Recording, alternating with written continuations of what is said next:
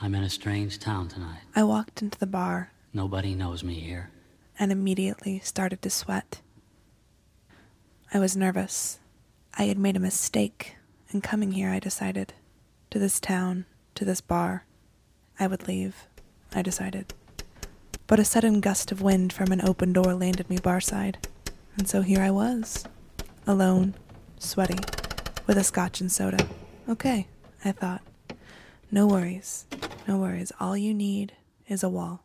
Just find a wall to lean your shoulder blades against, lean on the wall, and let the ice in your drink melt.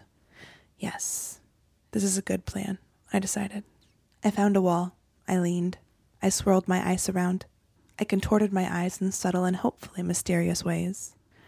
And then the music began. How had I not noticed this stage? This giant vaudevillian stage. The velvet curtain lifted slowly, all heavy and maroon colored. And there he stood, stout and smirking with a handlebar mustache. He gestured grandly to the room, and everyone in the bar fell silent. Be still, he said. I felt like he was looking right at me. Yes, he said, you. Be still. I didn't know if I should speak. I am being still, I thought, slightly indignant. No, he said, please stop.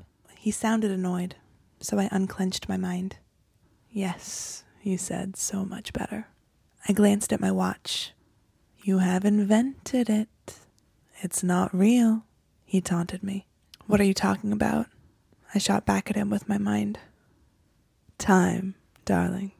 He laughed and fed his pet alligator a peanut. It is time you have invented. Now please stop with all this nonsense. No one else in the bar seemed confused or upset by any of it. You will see, he said, that you are forgetting to breathe. Once you remember to breathe, you will realize that none of this is important. Once you remember to breathe, you will believe me when I tell you it will be easy. I didn't believe him, of course, nothing is easy. Breathe, love, trust me, relax. So I relaxed. I inhaled, and then my sternum disappeared.